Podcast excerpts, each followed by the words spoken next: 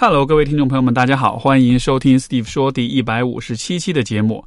我们今天的嘉宾是大心脏排排，然后显然这是一个网名，但是啊、我们的嘉宾的中文名大家可能没有人知道。但是说到大心脏排排这个微博 ID 的话，只要你看过啊、乔丹皮特森教授的视频，你大概率知道这个 ID，因为啊、这位朋友翻译了大量的啊、Peterson 的视频，然后并且他是以这个呃就是翻译者的身份，我觉得网上是有很多网友都了解的。然后今天我和排排我们俩是来到了啊、湛卢文化，一起来做一个关于《人生十二法则》这本书的一个内部的讨论会。所以呢，排排呢是一位金融行业的从呃投资行业的从业者，然后也是位心理咨询师。嗯，但是呃，对于我来说，我对他最熟悉的还是他作为呃 Peterson 的视频和他的观点的这样一个翻译者和传播者的身份，也是神交已久的网友，今天终于见面了，所以欢迎拍拍。大家好，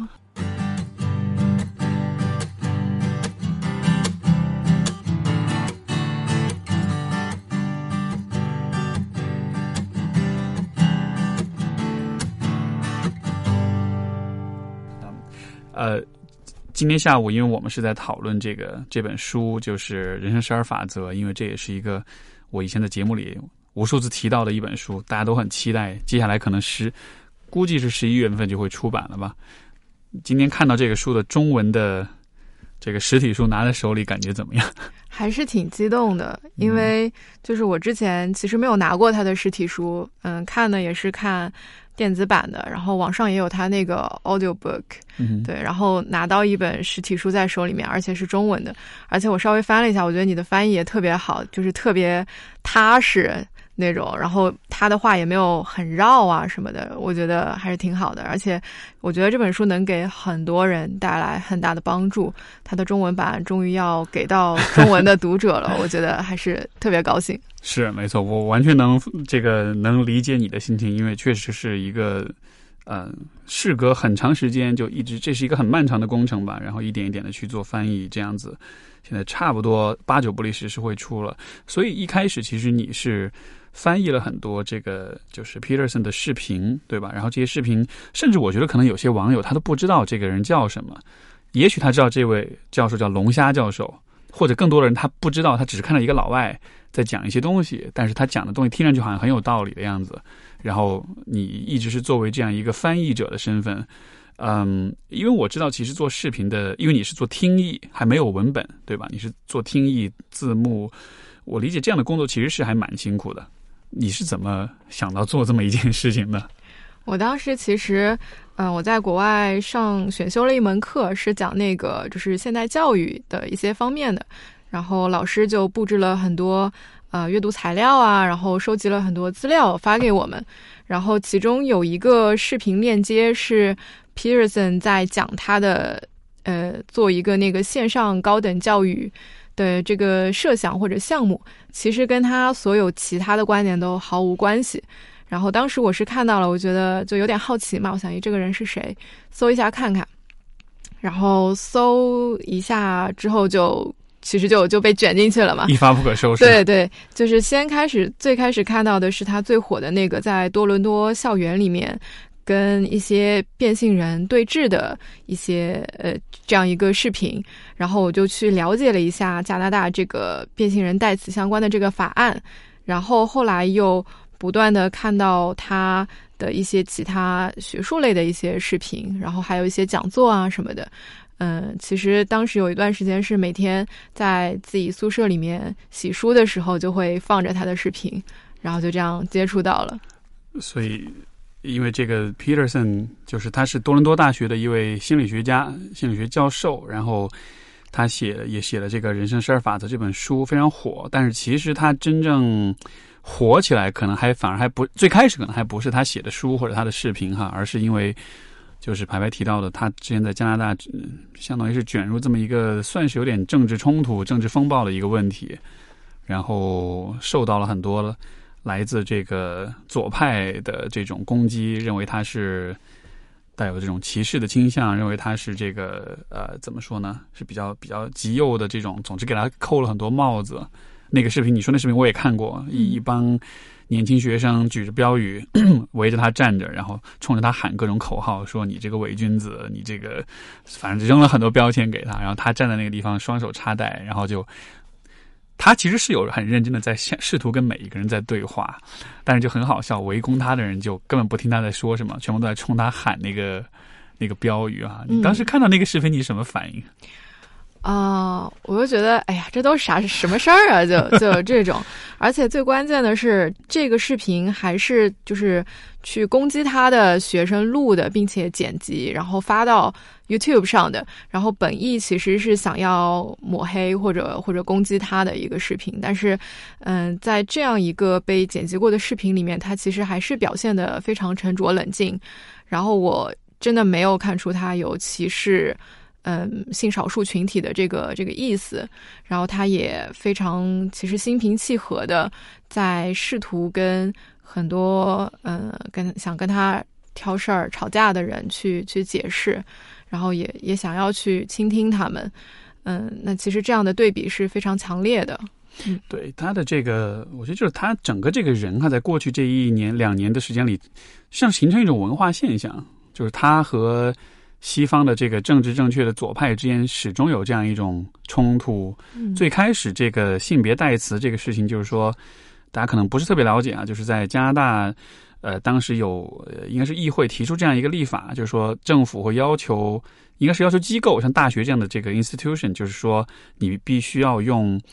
呃，因为一般的代词是 he、she、they，就是。英语里面的几个代词性别的区分，它只是一个男女的区分。但是加拿大当时是在考虑这样一个立法。呃，这个我如果说的不准确，你补充啊。就是说，需要用一些特别的代词去指代那些性别非男非女的那些跨性别的人士。然后，而且是一个强制性的法律，就是像高校你必须用这些词，如果你不用的话，啊，这个会被认为是所谓的呃。仇仇恨言论嗯是会受到惩罚的，所以当时他是认为这样一个法案实际上是违反了呃言论自由，违反了基本的这个人权的，因为政府不能告诉就是普通百姓你可以说什么，你不能说什么，所以他当时站着是站在这样一个出发点去反对这件事情，但是可能因为他反对这个议题本身其实是有许多的倡导多样化的这样的一些。呃，左派在背后去支持，所以他一下子就成了一个靶子一样，众矢之的，被很多很多人去攻击，而且，呃，这个攻击可能从这地方开始，到后来其实引起一系列的争议，呃，而且我我猜国内的网友对他最熟悉的，可能还不是这件事情，而是他在那个 BBC 跟那个 Cathy Newman 对对对那个辩论是的，然后就是。呃，这个辩论我记得当时是非常非常火，好多人都在转发，有的在骂他，有的在挺他。嗯，这个视频是你翻译的？对，是我一个朋友翻译，然后我校对的。当时其实，呃，我早几个月就已经开始翻译他的视频了，然后。嗯，其实我一开始翻译的都是那些我觉得对对年轻人是非常有好处的一些视频，是非常有有价值的东西。然后这个 Channel Four 的视频，我其实也是很早就看到了，因为在外网特别火。然后当时，但是我没有想翻。然后我的我的一个朋友，他叫快数学，然后他他他也是就是了解到这个人，然后在微博上面搜索这个人，然后就搜到我的微博了。但是当时我其实没有多少粉丝，大概就一千来个。嗯，他他就说，你为什么不翻那个跟 Casey Newman 的视频啊？我说那个又没什么价值，没什么营养。我翻它干嘛？对，因为那个是一个他们有点撕逼的那种感觉哈，对，有点辩论，但其实他们并没有真的在辩论，是的，各说各话的感觉。是的，女主持就是一直拿一些意识形态的空话去去那个怼他，嗯，好像不是一个非常真诚的一个沟通的姿态，所以我就觉得不是非常有价值。嗯，然后快数学就说就说你翻这个，这个肯定火。然后我就说，那那你想翻你就翻呗，你翻了我来校对。然后他就翻了，翻完了之后呢，我就我就校对了。但是我完全真的没有想到它会火，因为我我的我之前的想法就是有价值的东西会会被更多人看到，但是这种没有营养的东西就没有，就 就像我看完了就就就过了那种。然后我校对了之后，我就晚上睡前把它发了出来，发了出来，然后我就去睡了。然后我那个时候是在国外嘛，嗯，大概凌晨四点多钟的时候醒了一下，然后就看了一眼手机，然后我就看到快数学在就是给我发消息说，呃，我们可能要火了。然后我就想，你想啥呢？然后就登录微博一看，然后那个时候是国内差不多十点多钟的时候。然后确实就已经有非常多的转发，然后有非常多的评论在评论区撕，嗯哼，对，然后我觉得，咦，那个是在你的微博上发出来的，是的，那个那个微博现在为止大约有多少转发？大概有两两万吧，但是多转发，对，但是他火了一段时间之后就被删了啊，他其实还是有一点敏感信息在里面的，明白，嗯，然后那一晚是我微博粉丝突破一万的。晚上，所以我印象还蛮深刻的。是，嗯，因为我记我记得当时这个视频出了之后，啊，其实是有许多并不是很了解 Peterson 的人，他们是跟着这个，我发现很很有趣，就很多人其实是被卷入到他们两个说话那个逻辑当中去，很多人其实在分析他们的逻辑到底谁对谁错的样子。嗯，但是就好像，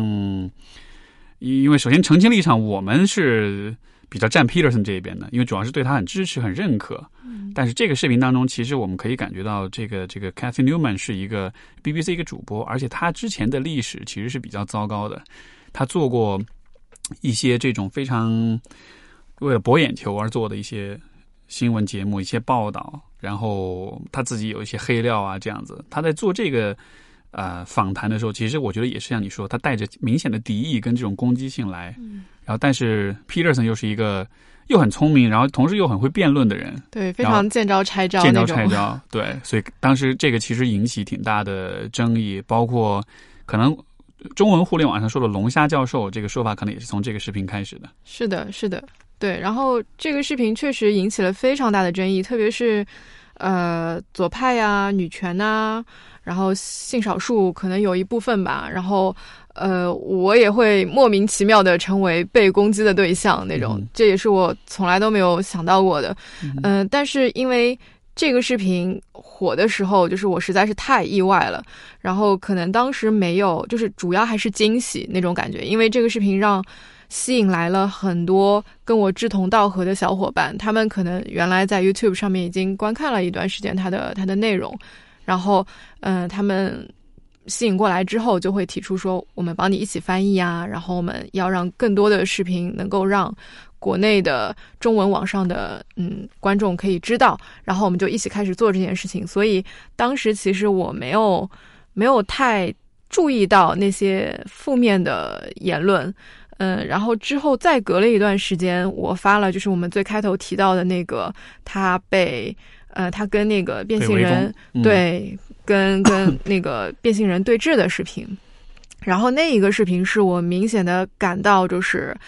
呃，有非常多的敌意，不仅朝着他，然后也朝着我涌过来。嗯，然后那段时间其实挺难熬的，对，是是我心里就是重建的一个一个这样的时期。然后我觉得其实给我带来的成长也蛮大的，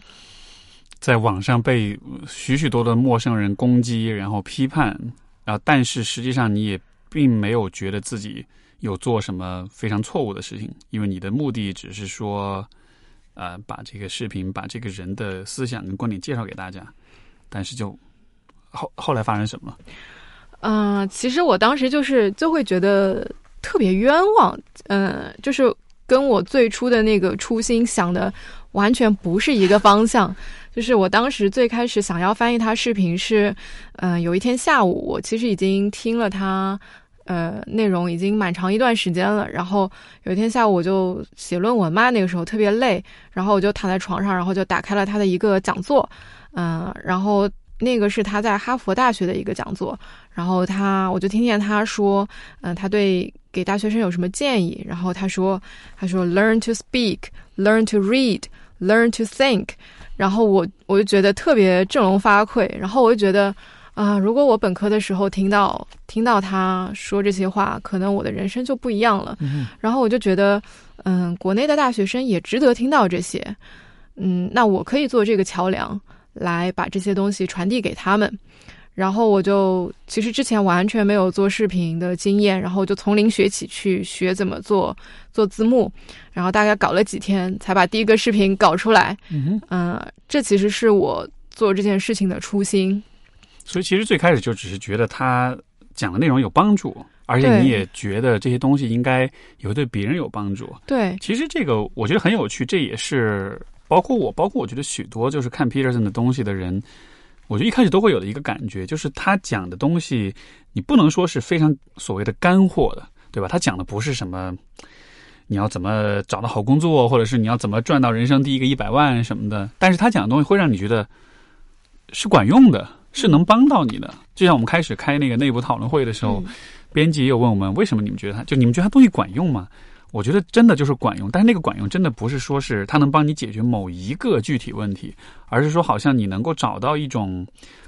让自己进入一种正确的模式，在这种模式里面，所有的问题都可以变成可化解的、可改变的这样的。所以当时也是对你有这种启发帮助，所以你也是带着一种分享传播的一种初心。但是后来就被骂成了男权走狗。对对对，然后我有一段时间还，呃，就是会控制不住在微博上面搜索我自己的名字，然后我会看到非常多的在，呃，他们自己微博上面骂我的那些微博，然后，然后我会觉得非常难过。嗯，就是这算这应该算是网络暴力吧？嗯，我不知道如何 如何定义网络暴力，因为人家没有说，嗯、特别多的人会跑来我的评论区骂我这种，嗯、可能就是就是好奇别人会怎么看，然后又知道别人对自己有有负面评价，然后就是忍不住的会想去看，然后看了又又觉得就是会发现自己被骂的很难听，然后就又会觉得嗯比较难过。但你觉得这些在骂你的人里面，嗯，就就我不是故意要逼着你去回顾当时的细节啊，但是但是就就我很好奇的是，这些骂你的人，你有注意过他们在就是，因为你知道有些人骂可能是比如说是纯发泄性的，嗯，就骂脏话，说你是傻叉什么的，嗯对吧？也有些人可能是会就一些观点进行反驳，还有一些人就每一个人的那个方式不一样。我好奇你当时有注意到吗？这些攻击你的人，他们的呃切入点或者他们的这个思路是怎么样子？你你你你有什么样的一个印象啊，其实我很难 get 到他们的思路。啊？他们可能是觉得就是，嗯，Pearson 他不去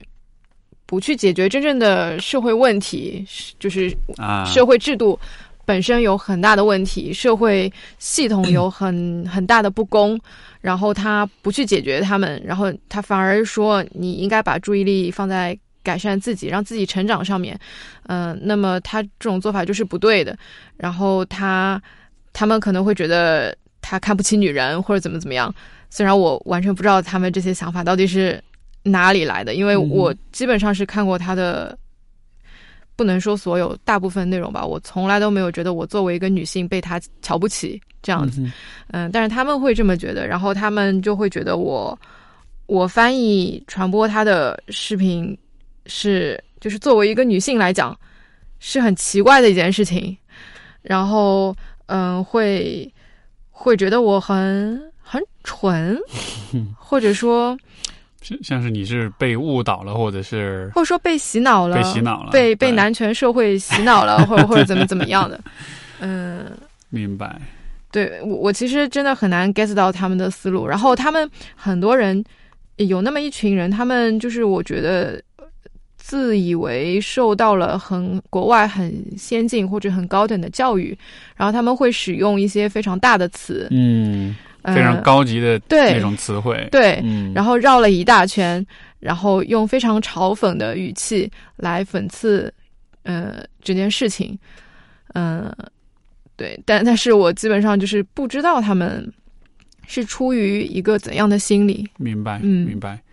呃，我最近不是发了一个新的节目嘛，嗯就是呃，哦，这里我都忘打广告了，就是说这个这个新的播客节目是叫 Man Manly，就是 M A N，然后力是树立的力。这个节目其实是讲就是有关男性气质的一个探讨。这个节目刚发的时候，我在微博上也有，而且是个挺几十万粉一个大号要转，然后大概意思说这是难得班。嗯，然后就反正也是挺骂的挺难听的一些话。他其实显然不了解我们要做什么，但是就像我觉得跟你的状况很相似，就是他会把你想象成他认为的一个样子，一种树一个邪恶的拥护者。对，然后把你想象你就是一个稻草人，让他来攻击你。然后但是呃，他转了之后，自然就有很多人跟着转，转的时候当然也就会加上很多骂人的话。然后但是就因为我是第一次这种就是。被这种大规模的这个遇到转发跟骂呀这样子的，所以我当时就很好奇，我就说 OK，我看看这些人他们到底骂的是什么。然后我觉得那个体验跟你很像，就是我看了半天，我不知道他们到底想表达什么东西。当然，因为可能每个人的反应不一样，但是总体来说，你觉得他好像就是一种显得他是在批判你，但是你不确定他批判你的到底是什么。他除了扣一些帽子，说你是难得，说你是直男癌，说你是，其实也没有。实质性的一些就是指出你的任何的问题，所以一开始我看我会不爽，但是到越到后来我就越觉得好笑，我就想说来给我点新的东西，不要每次都是重复一样的语言。到后来就反而成了一种娱乐这个样子了。对对对，我觉得你这个你这个心理转变发生的比较快，我当时我当时大概有几周时间吧，一就一下子非常不适应。对，因为。嗯，就是其实之前我我没有没有遭遇过这样的事情，大概是我人生当中头一次，然后会被很多人说恶心啊，对，然后会说那个，嗯，我我我是强强的这个拥护者，然后说说我利用强为自己谋利，怎么怎么怎么样，然后我觉得这跟我的初衷是完全相反的，嗯，然后我会我会难过那么几周，大概有有几周就是非常消沉，然后。会哭，然后整个人状态非常不好。但是那么，嗯，到那个程度了，可可能我不知道，可能是我我当时自己心里比较比较脆弱，我也不知道怎么样，可能就是需要一个这样的成长。然后到现在，其实首先我已经不去搜我自己的名字了，然后嗯，我觉得我能够接受，就是别人对我有很负面的看法，whatever，我我不在意你怎么看。你说你觉得自己是脆弱，我反倒觉得不是脆弱，为什么呢？因为我觉得在互联网出现之前，一个个体是很难遇到成百上千或者成千上万的人同时骂你的，是的吧？就就就这种场面是很难有的，除非你真的是一个罪大恶极的人，你被斩首示众，你被游街，那个时候 OK，大家唾弃你。但是一般来说，我们不会遇到这样的状况。但是啊，互联网出现之后。这就成了一种可能性。嗯，我我我理解一个正常的人，他遇到十个人骂他，OK whatever，一百个人骂他可能会有点波动。如果遇到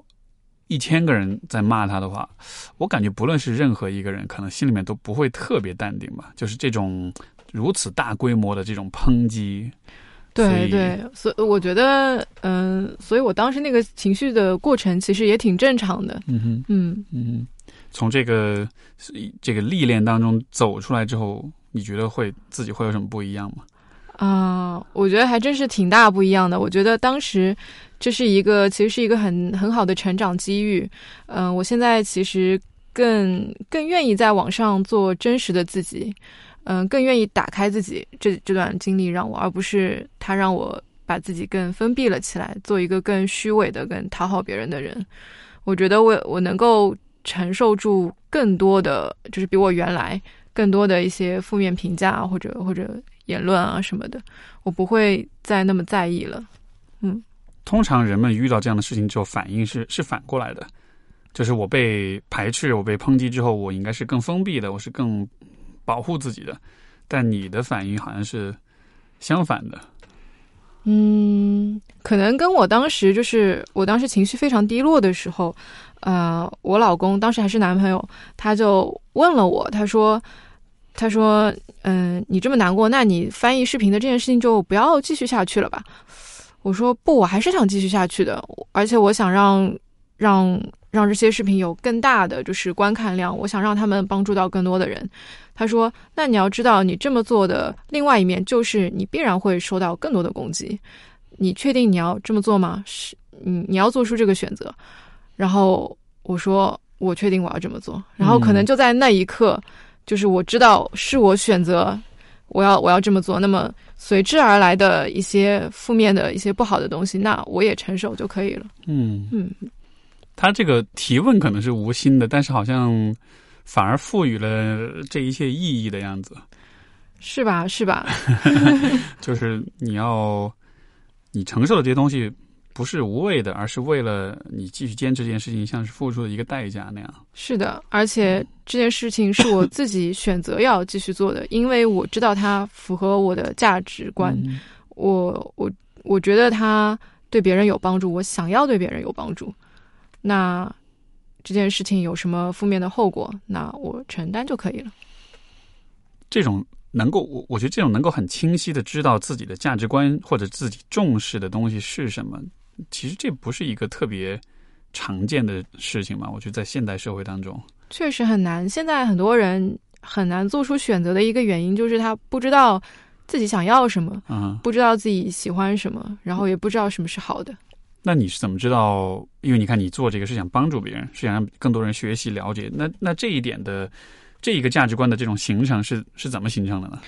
嗯，我不知道，可能就是听从感觉吧。就是我躺在床上，然后决定要把这个视频翻出去的那一刻，就是我没有多思考，我就觉得，嗯，这件事情值得做，国内的学生值得听到这些东西。那没有人做，那我可以来做。嗯，其实没有太多的这种理性的逻辑的推演啊什么的。对。包括嗯，我现在开始做心理咨询师，其实也是同样一种驱力在驱使着我。因为当我知道我切切实实的对另外一个个体，嗯，产生了好的作用的时候，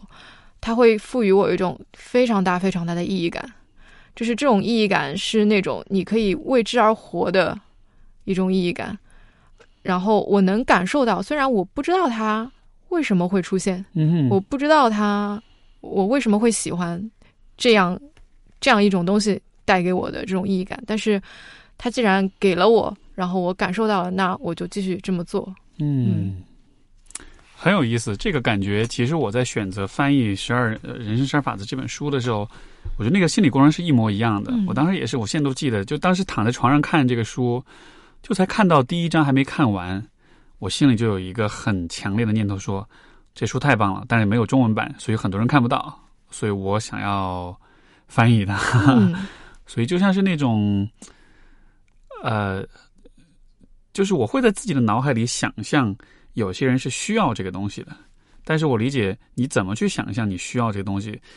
我不知道你啊，就是我我的话，可能我还是会参考我自己的需要帮助的那个状态。就是你能够去同理心那些需要帮助的人，但你怎么去同理心他们呢？你其实还是回顾你自己的需要被帮助的状态。你想想，如果有许多的人就像曾经那个很脆弱、很无助的你的话，那他们是可以被帮助的。所以就有点像是一种你对别人的这种博爱当中，也带着好像是对自己的想要帮助自己、想要想要爱自己的那种。我可能有点过度理 过度理论化这个，对我我觉得其实是很贴切的，因为当时我做出决定的那一刻，其实我想到的也是，如果大学时候的我听到这些，那我的人生路可能就不一样了。包括我做心理咨询师的时候，呃，很多来访者他他们的那个情绪会非常非常的消沉，然后他们日常生活中始终有一种弥漫性的那种不好的感觉伴随着他们。其实这种东西我是很熟悉的，我。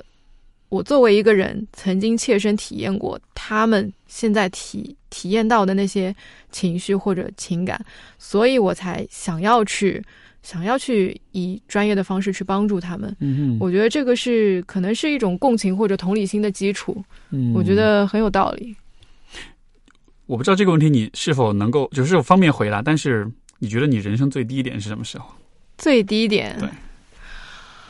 啊，我得好好想一想，是什么太多了吗？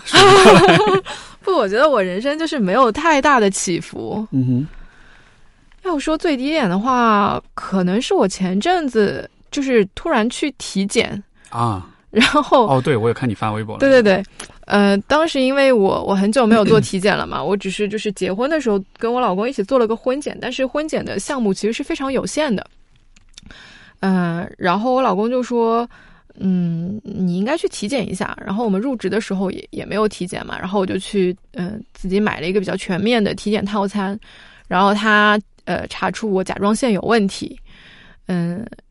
然后然后就其实给了我一个这样的警示嘛。他他说你应该去嗯，医院继续进一步检查。然后我去了医院之后做了一些检查，然后确诊我是有桥本氏病，然后还有一个甲状腺结节。嗯，然后桥本氏病是一种自身免疫性疾病，就是你的身体不知道为什么它开始攻击自己，嗯，然后它攻击的靶子是在桥本氏病里面是甲状腺，然后嗯。甲状腺会被自己的免疫系统攻击到，无法再正常的分泌激素。哦，嗯，然后甲状腺的这个激素其实是对人人的整体是非常重要的，然后也对以后如果我要怀孕的话，对胎儿的这个神经啊发育啊什么都是非常重要的。然后我。确诊下来之后，我我觉得就是非常难过。嗯，可能那个是我最新的 最低点。是因为那好像是一个免疫免疫免疫上的疾病，应该就是没就是跟遗传有关系的。它好像是一个没法医治的一个一个状况。对，跟遗传肯定有关系。首先得这个病，你需要有那个基因易感性，嗯，然后你要有环境或者生活方式的上的触发因素。对，然后两者结合起来，然后就会在你身上表现出是这样的病状。对，然后确实，嗯，现在原因具体的机制和具体的原因都没有找到，然后科学家不知道为什么身体会产生这种状况，也不知道怎么去治愈它，等于是完全束手无策的一个状态。嗯，那得知这个消息之后什么反应呢？就觉得 老子要死了。但这个是是是会致命的吗？啊，它不会致命啊，呃，就是不是像一般那个你中毒了那 那种致命，但是它会让你的身体这个甲状腺这个器官慢慢的死掉，然后嗯，死掉之后你可能需要终身服用甲状腺激素，然后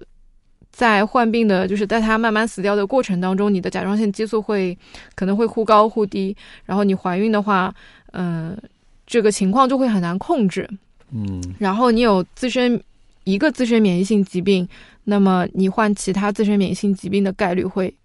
就是高很多。同时，我还有个甲状腺结节嘛，然后我现在还其实没有做那个穿刺检查，所以我不知道它是良性恶性的。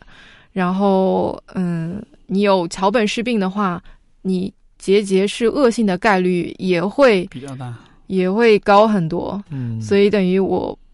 我不知道我现在身体到底是什么样一个状况，就就有一种无力感，你知道吗？嗯嗯嗯，有点什么事情都有可能发生那样的。是的，然后也不知道怎么去掌控它，怎么去控制它那种，嗯，有种恐惧和无力感。我好奇，在这样的状况下。比如说你翻译的视频也好，或者是做咨询啊这些也好，这些事情你还会还会还会继续去做吗？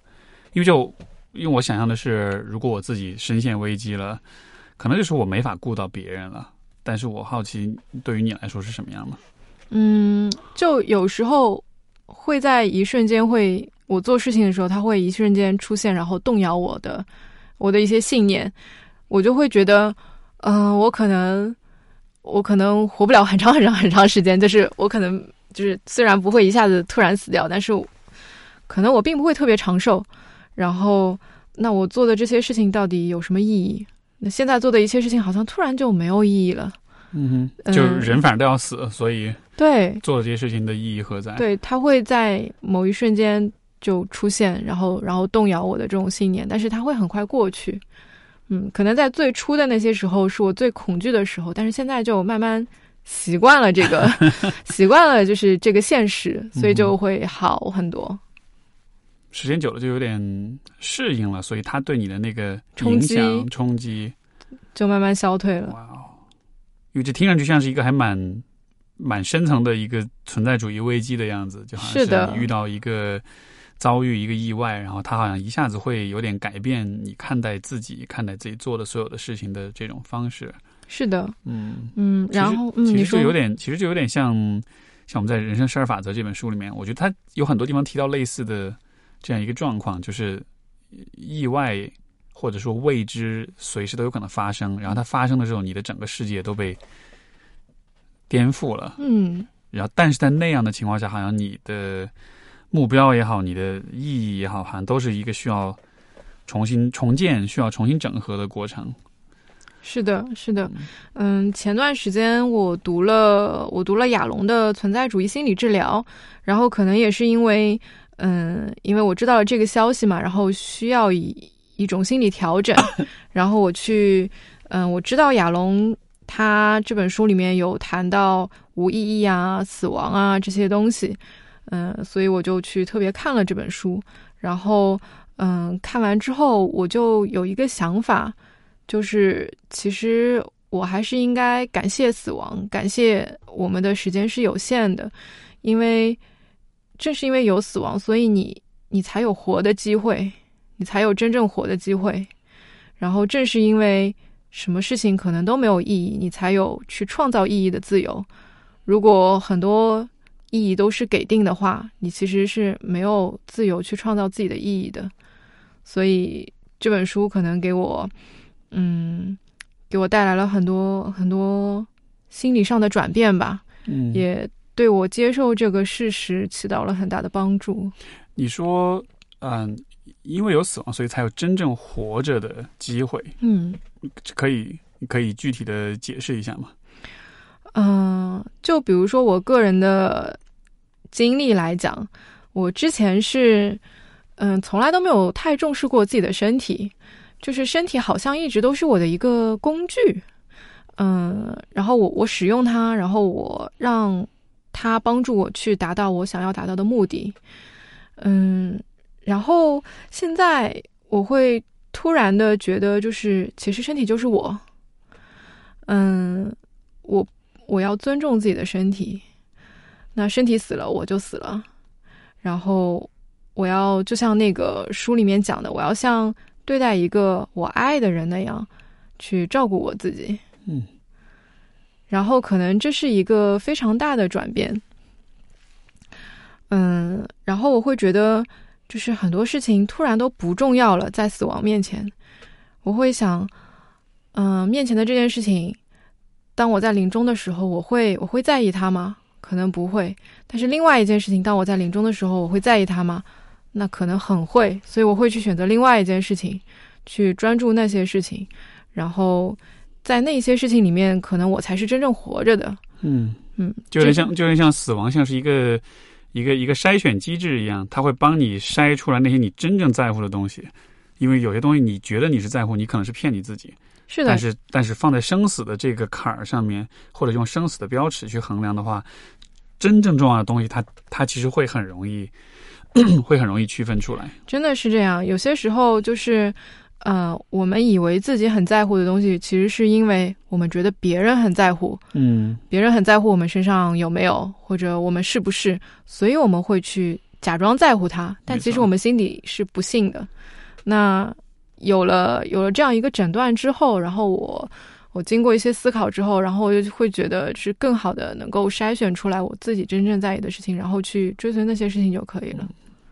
我很喜欢你刚才所说的，就好像你以前是把你的身体当做是一个工具，但是现在你却发现它就是你。所以我理解，就好像是以前你跟身体的关系像是一种雇佣关系，或者是一种你我，就是有一个对立的一种关系在里边。是的，或者是我和工具。对对，就好像是这这只是个工具，它只是个螺丝刀扳手而已。嗯，我用的时候拿过来，不用的时候扔一边我也不用管它风吹日晒雨淋什么的。我我觉得这其实还蛮，就是这是一个其实还蛮普遍的一个现象，就是许多的人对自己的身体是非常非常糟糕的。嗯，吃垃圾食品，然后熬夜，然后啊过劳过度的工作，啊包括为了漂亮好看，啊饿自己的肚子。疯狂的运动，吃各种补品，总之就是好像，如果隶数一下现代人对对虐待自己身体的方式，我觉得是可以列出非常非常多的。对，我觉得我们就是在身心分开的这个过程中，慢慢的去去学会压抑自己身体的很多感受，去否定他们，或者说去嗯去蔑视他们。嗯，我觉得就是其实。当我慢慢重视和尊重自己的身体的时候，其实这个重视并不是说我现在很养生啊什么什么，只是说我会很，呃，很倾很愿意倾听和尊重我自己身体的感受。然后我觉得不舒适的，嗯，我不会强迫自己去去做什么，嗯嗯，然后其实很多 很多感受，嗯、很多情绪就是从我们身体里面涌出来的，它在我们的理性之前和之外，或者说是我们理性底层的那些东西，我们光靠脑子想，其实是跟那些东西隔绝开来的。嗯，然后，当你慢慢去接纳，嗯、去倾听自己身体的时候，你其实也是在拥抱你自我的很多东西。就是有的情绪或者有的体验的产生，其实是你先有体感，然后你可能才注意到它，然后你可能才会去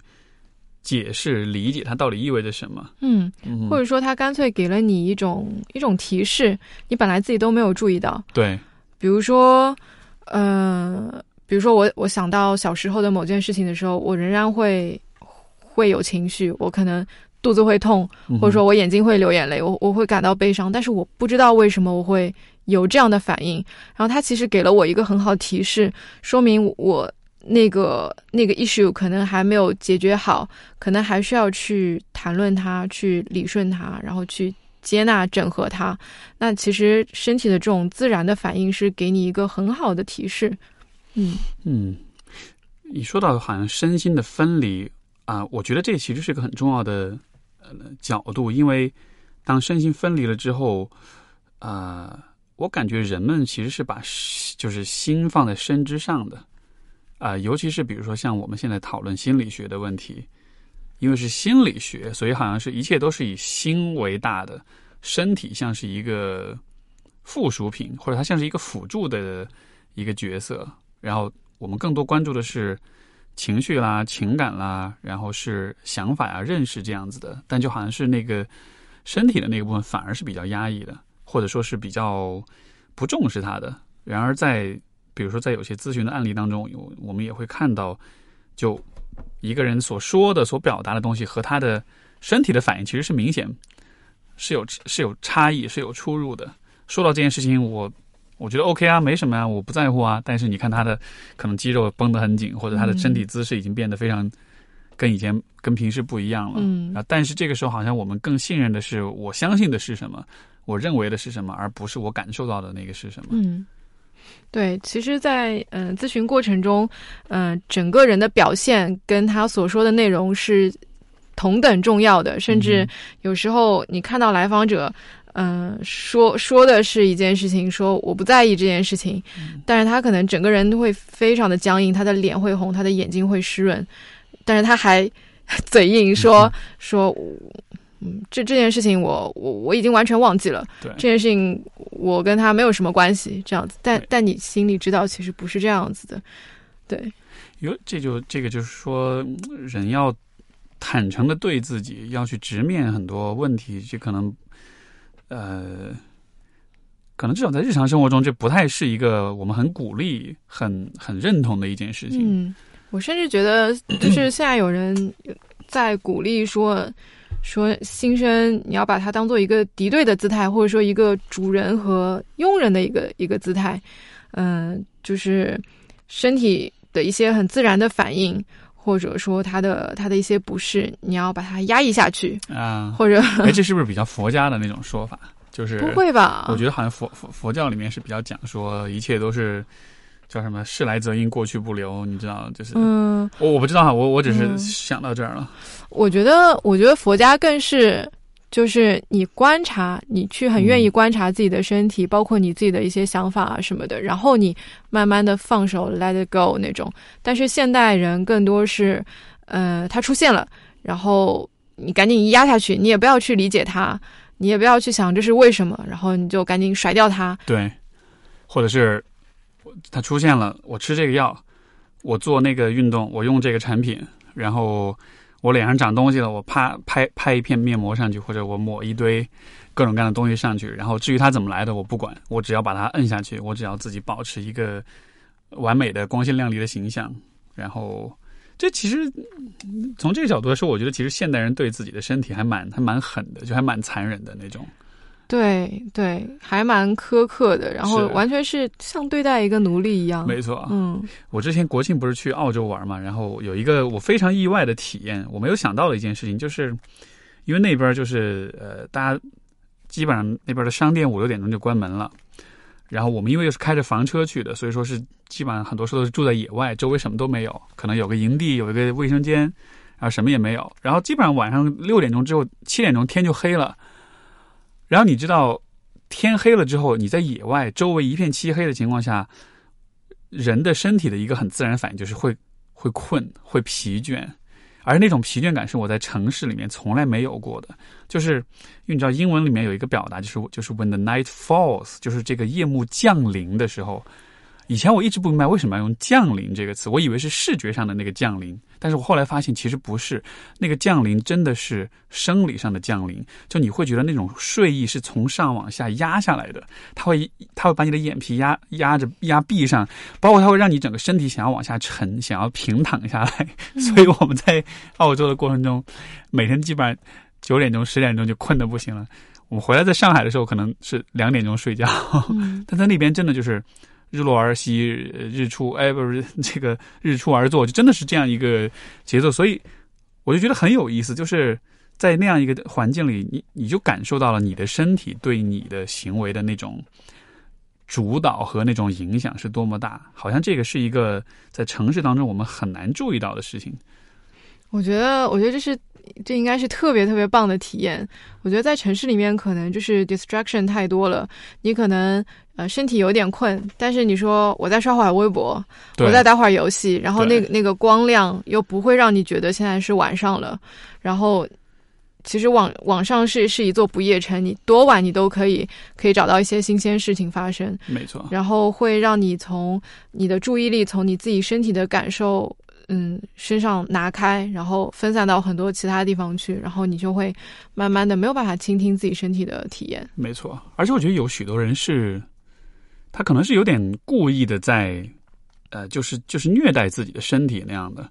嗯，我们下午不是谈那个十十二十二法则那个书，不是有一章讲到，就是说有些人照顾自己的宠物狗生病了，一天三顿药特别准时，但当他自己需要服药的时候，他却会经常忘或者拒绝服药、拒绝治疗，就好像是你对待自己的宠物狗都比对待你自己的身体要更好的样子。嗯，所以因为你说到熬夜。我觉得好像很多熬夜的人，他的那个心理都是，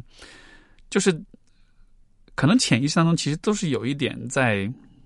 像是在惩罚自己、折磨自己的感觉。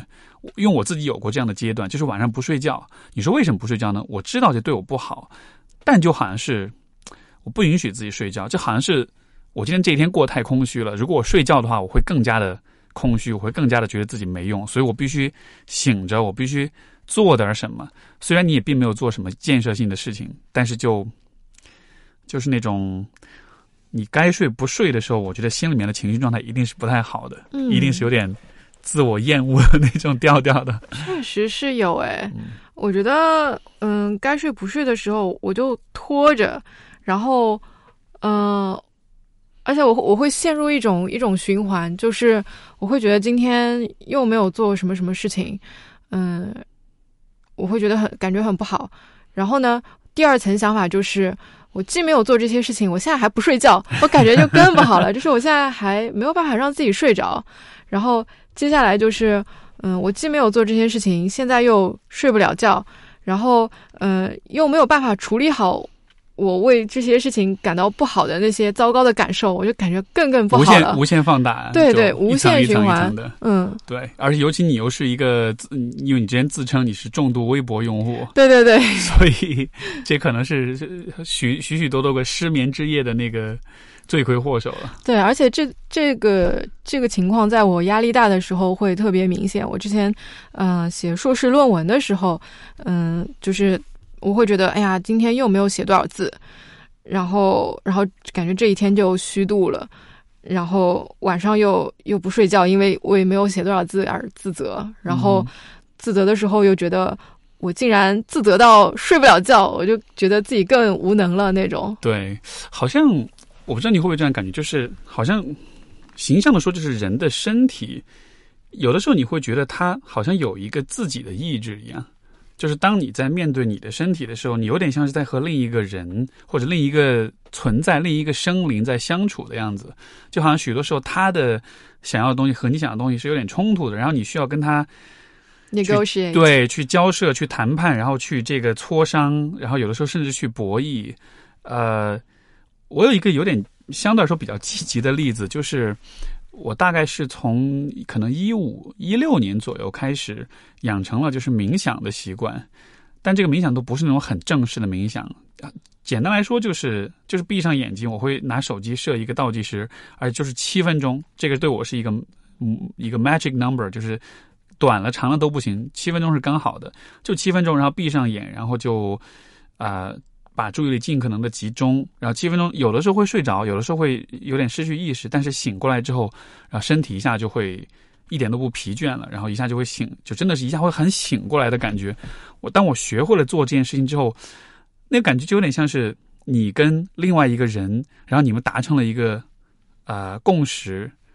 我们累的时候，我为你做什么，你回馈我什么。我为你做的事情就是七分钟冥想，你回馈我的就是很好的经历。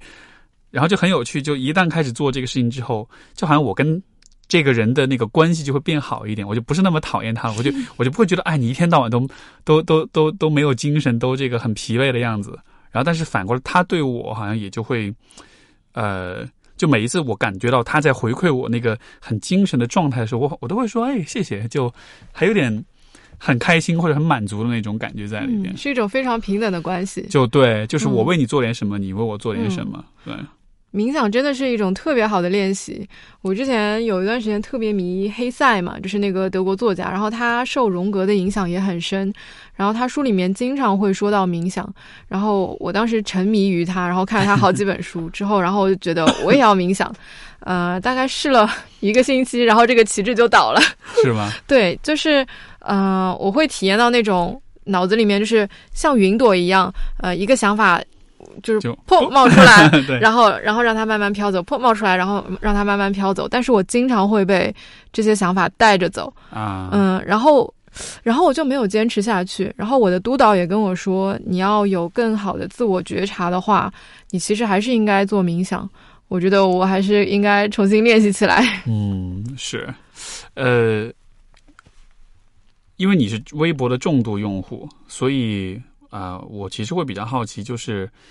呃，从人与人间的这种交流的有效性上来说，你觉得微博你会怎么评价在微博上的这种互动？相比于传统的面对面的互动，或者是其他的形式的，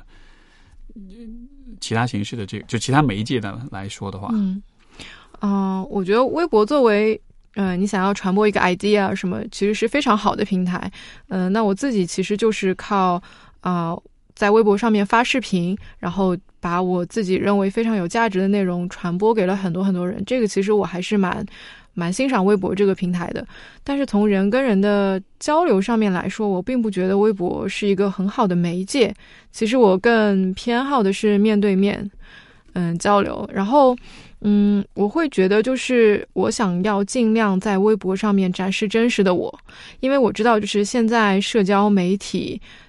让很多人感受很不好，他他没有让很多人的生活变好，而是让很很多人的精神状态变得更差了。就是因为所有人都在微博上面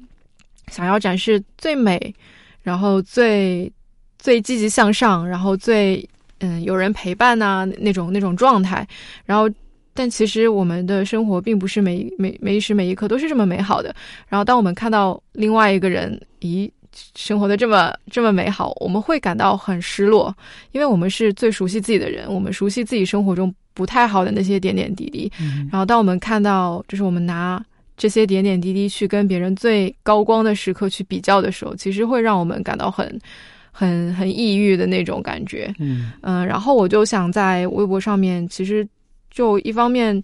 传播一些更有价值的内容，然后另外一方面就做真实的自己。我不想让啊。一个虚伪的我，让我的粉丝感受更不好。嗯，然后就有一段时间，我会经常分享自己的书嘛，呃，自己看的书。嗯，其实是想要就是说，告诉大家我在看这本书，然后我有一些什么样的感想。这本书其实很好看，给了我很多收获。你感兴趣的话，你也可以去看，就是这样一个一个一个初衷吧。然后我觉得这个其实是本来就是觉得是没有什么坏影响的一件事情。但是我有一天突然收到一个评论吧，说，说大致意思就是我这样让他感到很焦虑，就是有种知识焦虑，会觉得对，你看人家都读了那么多书了，我却每天就是每个月都读不了几本书啊，或者什么的，嗯、然后会会让他感觉很不好，然后我就呃有种一语惊醒梦中人的那种感觉，就是一道闪电劈下来，我会觉得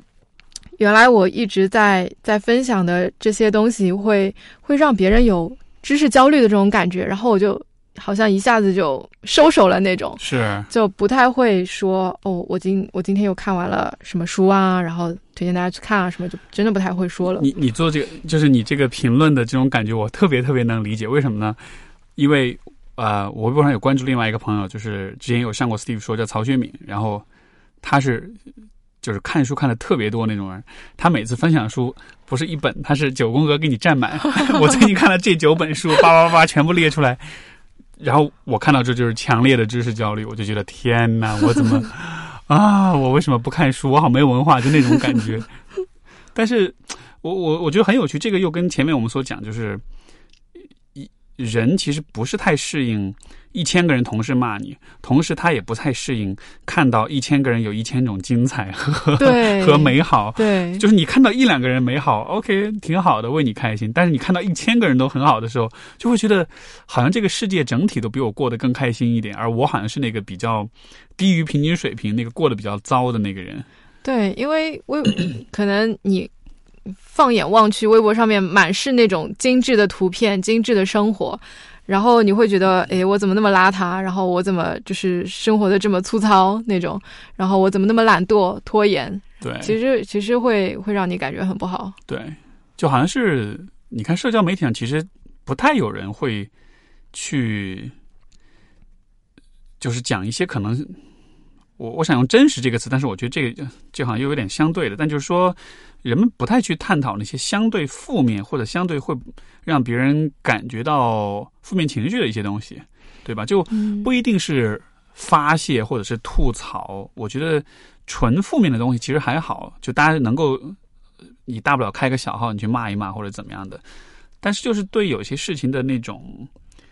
嗯，可能是偏负面的事情，但你不完全是吐槽，你其实也会有反思，也会有探讨，就是这种类型的表达好像是比较少的。我们看到的就是好像比较走极端，要么就是非常好、非常美、非常快乐、幸福，要么就是各种吐槽、骂这个骂那个。但是好像是那种，呃，在中间的位置比较辩证、比较反思的东西，其实会比较少一点。嗯，我觉得就是，就算就算很多人会会发一些就是自嘲的那些东西，但是他们其实并不是真正的，嗯，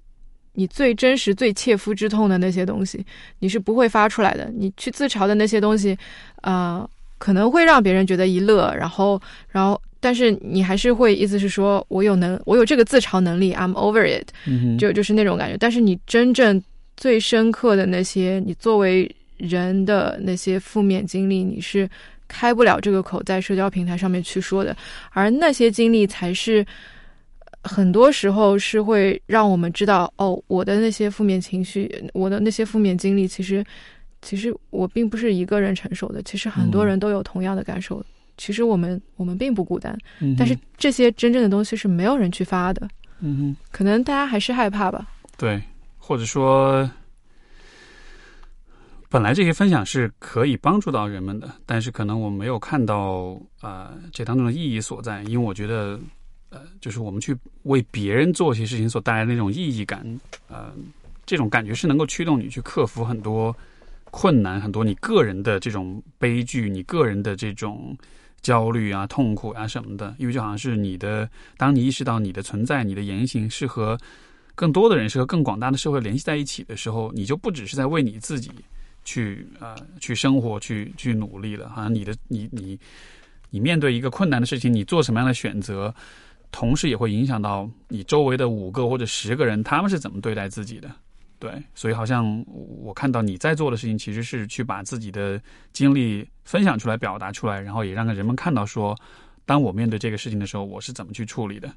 这个就让我想到人生十二法则，对吧？最后一章我们下午有讨论，就是呃，就是第十二章的这个内容，其实和前面的十一章都有点不一样，因为基本上这第十二章是皮尔森在讲他的女儿从小到大所经历的一个一个免疫和具体的这个哎叫什么来着？我觉得他好像也是风湿，是一种是一种免疫性的风湿疾风湿病，然后造成他的关节有大量的这种。坏死，所以他从小其实一直长期有这种疼痛，需要吃大量的止痛药，需要做很多的手术，而且 这个手术的恢复过程也非常痛苦。这一章全部都是在讲这个非常非常痛苦的这样一个呃治疗的过程，而且因为是自己的孩子，本来从小是非常可爱的，然后活泼的，然后喜欢跑来跑去，后来就没办法站起来了，需要坐在轮椅上，然后整个人每天都非常痛苦。各种药给他带来的副作用、戒断反应等等等等，啊！但是就他很了不起的一点，就是在这样一个非常可怕的状况之下，在这样一一个章节当中，他依然在讨论的是，你面对这样的状况，你可以做点什么。就他依然是在说，虽然我已经这样，但是。大家看看，我们还可以再做点什么？就他还是以这个为像是一个素材，或者是一个一个一个机会去讨论那些对别人有建设性的那些问题。我觉得啊，天哪，这太难了，太了不起了！真的是这样，就是当你看到一些人他在非常悲惨、呃非常低谷的情境里面，但是他仍然相信自己有所选择，并且选择做。对自己和对周围人好的那些事情的时候，其实是给你带来非常大的、非常大的启示的。我记得亚龙那本书里面，我我不记得他哪本书里面讲到，就是他的一个一个癌症晚期病人，呃，照理说癌症晚期其实马上就要就要死了嘛，嗯，可能会很多人会觉得很悔恨呐，或者说。觉得已经做不了什么了，已经改变不了什么了。我已经，我已经被判死刑了。但是那个病人在他最后的日子里面，他跟他跟他的主治医生说：“没关系，我信任你，我信任你在我身上做的治疗。”他跟所有他的朋友说：“啊，就是那些那些朋友，因为知道他得癌症了，其实不太愿意来跟他主动联系，因为人们很难就是处理这样面那个对人们很难去 处理或者是去面对。”另外一个处于临终的一个这样的人，人们不知道怎么去面对这样的情景。对他去跟他的那些朋友说：“没关系，我不会记恨你们，我理解你们你们现在的这种心情。”然后他给他的病友、给他的孩子做了很好的榜样，告诉人们说：“其实你在最终快要死亡的时候，你仍然可以做出选择，去做一些对别人有价值的事情。”我觉得这个是非常有力量的。嗯哼，嗯，这让我想到，就是我有的时候也会收到一些私信，有些朋友也会跟我分享他们的很低落、很抑郁的阶段，然后但是又是怎么样走出来的。然后有的时候我就会问我说：“我觉得你写这篇文字很打动我，能不能分享到微博上？”然后好啊，没问题啊，就分享出去，然后就会得到很多人的回应，说：“哇，天哪，就是跟我说的状况好像。”然后我再把这些留言再截图，再发给这个分享的这个人。然后就有许多朋友就会说，我从来都没有想到我的这些痛苦经历会成为激励别人或者让别人感到被理解的这样的一个一种表达。所以就是那种，我觉得可能是因为人本能上来说是都是把注意力放在自己身上的，就是我们都是很很 egoistic 很自我的人，但是好像一种更好的存在的模式是。你的中心不是你这个人，而是一个比你这个人更大的，比如说是一群人，是一个社会，甚至是整个宇宙。就好像是你能有这样的一个，呃，看问题从个体的视角转换到群体，甚至是更大的世界的视角的话，呃，就像你前面所讲那个癌症病人那样的，他所做的选择好像就不再是一个。那种处在绝望和痛苦当中的一个人，一个歇斯底里的人会做的事情，他好像就能做出一些更大的、更更好的，然后也更能够打动我们的一些事情。是的，是的，这个其实 Pearson 也有提到过，就是说 aim for the highest good，嗯，呃，你去去致力追求你能找到的或者你所认为的至善。然后你你自然会找到生命的意义。当你把所有的注意力都都放在自己身上，觉得，嗯，这个人亏欠了我，呃，他为什么没有没有对我这样子，怎么怎么样？然后你其实是很难找到力量的。当当你有一个有一个心里有一个更高的目标的时候，其实就是尼采说的，你有一个 why 的时候，你可以 bear anyhow。嗯哼，你有你有一个一个活着的目的，一个活着的意义的时候，无论情况怎么样，你都可以忍受。没错。嗯而且我还有一个有点，嗯，也许是有点，就是怎么说呢，会让人有点点不适的想法，就是如果你真的从这个大的画面来看的话，就是你作为一个个体，其实你不是那么的重要，就是在整个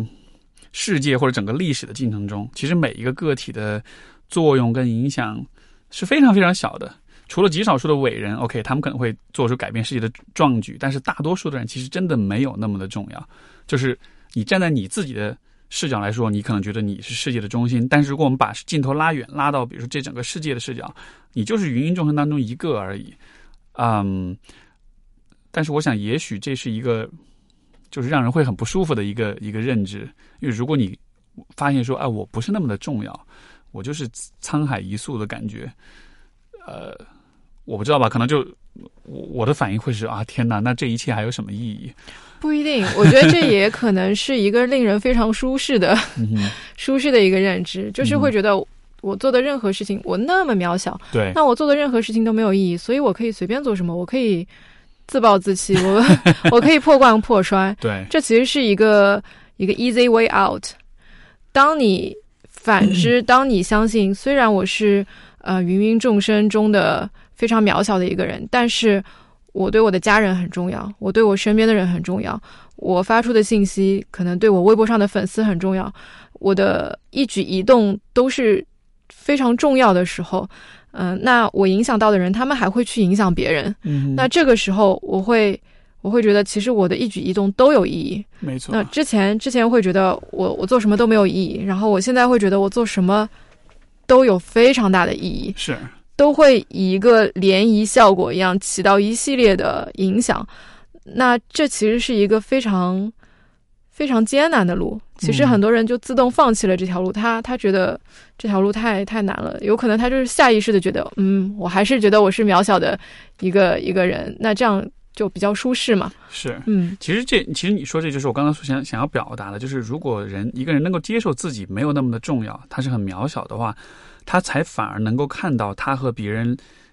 连接和别人联，就是呃联合起来的那种力量，就有点像是，比如说你有的时候看到地上的小蚂蚁在爬，然后你看到一一只蚂蚁，你就觉得它是多么的渺小，一下就把它摁死了，然后也不会有人知道它死了，然后它的存在可能也不会有人记得。但是当你看到许多的蚂蚁在一块儿共同的做一个什么事儿，拆解一个食物也好，或者是搬运一个什么巨大的物件也好，你就觉得 OK，他们的。存在好像并不是那么的，并不是那么的这个没就是没有用的。然后，但如果是成千上万只蚂蚁或者成千上万个人在一起联络起来，就好像是个体的人是有它的存在的价值与意义，但是许多许多的人联合起来，他们似乎又会有被赋予一种集体的一种。一种一种意义或者是一种存在的价值的样子。嗯，我觉得这其实就是现在这个很广大的社会的一个运作方式。其实大家的这个呃日常的合作是非常非常紧密的。嗯，其实我觉得很多人不愿意看到这一点，他们会觉得这个呃有点集体主义啊，或或者说你你漠视了呃个人的价值啊，或者怎么样。但其实呃我们的社会其实。我们的衣食住行是由成千上万个人合作提供的。就比如我去我去我家门口吃个早饭，然后那家就是早饭店非常火爆，然后也很便宜，然后东西也很好吃。我吃完之后会真心感谢那些就是在那个餐厅里面做做早饭和嗯做服务的服务的那些人，我会觉得。他们的工作真的很有价值，就是能够让我以以以少量的钱能够吃到一个很很 hearty 的一个早饭。然后包括我去医院看病，呃，就是医院是一个高度紧密合作的一个系统，看着非常混乱，其实它非常非常的有序。然后我可以非常高效的呃从挂号到到那个看病，然后再再拿药或者或者去做其他检查什么的。那每一步都是都是。很多很多默默工作的人去去为你提供的这个服务，去为你做的这个事情，嗯，其实我会觉得我很感激他们的工作。我觉得这是一个特别棒的，就是去看待世界的一种角度，因为尤其是人在嗯很低落、很不开心、很无聊、很虚无的时候，你很容易就是把自己和世界做一个对立。这个世界都好好，然后我好糟糕，然后我好恨这个世界，我好恨所有的人，也恨我自己。但实际上，就像你说，你做的每一件事情背后，其实都有非常非常多的人在很努力的付出他们的时间精力，甚至有可能是生命，然后用这样的方式来换得你你的一个小小的便利。你像一个一个早餐店，它的食材的供给可能又需要运输，需要种植，需要处理，需要安食品安全的检测，然后它所使用的。呃，煤气、水这些背后都是有很复杂的体系、系统、各种各样的装备、设施和技术人员在维护，所以就好像是我们和这个世界的联系其实是非常非常紧密的。嗯，但是但是只是有的时候我们看不到这样的一些东西，所以说我们就会默认为，我就会假设我是一个完全是存存在于真空当中的一个人，我跟周围是没有任何联系的。对，其实我们能够忽视掉这些东西，正说明这些组织运行的有多么的顺畅。没错，正是因为他们运行的非常的紧密顺畅，我们才能够做到完全忽视掉这些东西，然后让我们专注在自己想做的事情上面。然后，只有当一个一个一个原来紧密合作和紧密运作的一个东西突然 break down 了之后，你才会发现，哇，原来这个背后突然。能够冒出那么大的混沌，然后我其实完全作为一个个体，我不知道应该怎么办。没错，嗯，所以，所以我这次去澳洲，我们去开那个房车自驾，我就觉得这真的是对这件事情一个特别好的一个提示，因为你就会发现说，当你的比如说你呃，比如说这个你要做饭的时候，对吧？你就会我们因为那个车里面那个炉子就也很简单，你也做不了什么复杂的东西，然后我们吃的很简单，就是烧一锅水，方便面。韩国泡菜，我在当地买的韩国泡菜，然后煮了这个鱼丸啊，煮了这种年糕啊，就做了一个部队锅。然后做完之后，我就觉得哇，好幸福啊！就觉得平时我们做一餐饭觉得很简单，但是你把那个整个知识系统全部去除掉，你只有一个厨房的时候，你要做饭其实是非常难的。而你的水资源也有限，你的煤气也有限，然后你的空间也有限，你买到的食材全部都很有限。所以只有在那样的情况下，你才能意识到说，呃。就是周围的这一切是多么重要，因为本来我的预期是，呃，我开的这个车我是可以去任何地方的，我是就就是开房车就意味着像是一种独立，一种我不需要跟文明世界有任何的互动，我自己就想去哪里去哪里。后来发现根本不可能，你还是需要找地方加水，还是需要找地方加油，买食材，然后最基本的这些供给，然后这个时候你才能真的意识到说，OK，作为一个生活在城市里面的人。你其实享受的太多太多的便利，然后所以你才能够每天把更多的精力放在比如说娱乐呀、社交啊，而不是担心说我我我的车的水箱还有多少水，我今天洗澡是不是要省着一点洗？对，所以所以那个是嗯很有趣一个体验，也让我想到说，可能城市就是这样一个有这样一种必然性，就是都市当中的人的那种。虚无跟那种无聊跟那种寂寞，其实就像是一个无法避免的结局一样。因为城市本身的存在，它其实就是一个高度秩序化、高度可控、高度可预测的环境。所以在这个环境里，人们自然而然的就会对所有的事情都习惯，因为人的感知就是是非常的强调节约能源的。所以，当我们对一个事情建立起了一个固定的认知之后，我们就会一直把这个固定的认知套用在它的上面。比如说，每天我早上七点半要起床，八点钟要出门，九点钟要到公司。然后整个这个过程就会形成一个思维的定式，然后我每天只需要把我这个思维定式拿出来执行一遍就好了。我不需要关心我起床之后的身体的感觉如何，或者今天上班路上有没有什么新的发现，或者是旁边的同事他今天的脸色怎么样？因为这一切都是自动执行的，是一个非常节能的 一个体系。但它的坏处就在于人会很容易陷入一种，嗯。这个世界不会再有新意，不会再有意外，或者不会再有新的东西产生这样一个幻觉当中，所以就你可以看到这种朝九晚五的上班族，或者是这种生活非常千篇一律的人，感觉他们的精神状态往往也是挺挺成问题的吧。是，而且就是在这种环境当中生活久了之后，你发现新奇的这个能力，去注意到不一样东西的能力，我觉得会慢慢削弱。特别是我们现在有那么多 distraction 的情况之下，你可以很容易的去，呃，比如说躲进社交网络里面啊，然后，然后不再去注意生活中真正发生的那些事情。对，你有没有注意到，当你出国旅游的时候，就即使你去的是一个。可能比如说，像我在上海，我去一个美国或者澳洲一个大城市，就是其实它在各方面跟你在国内没有特别大的区别，它也是现代化的都市，整个大环境可能有一些细节上的不同，但是总体来说都是那样的一个感觉。但是当你出国，当你去到一个新的地方的时候，好，好像你对很多细节的关注就会更多一些。嗯，真的是这样，就是我会有那种，就是全身毛孔都打开在吸收新鲜事物的那种感觉。就是我之前因为在欧洲嘛，然后就是在那个欧洲各国，其实乘火车旅游都非常方便。然后，嗯，我还是很喜欢一个人去到一个地方，然后去接触新鲜事物，去看美术馆啊什么的。嗯，我就会觉得，就是你在路上的那那些时间，跟你在原来生活中的那些在执行 routine 的那个时候。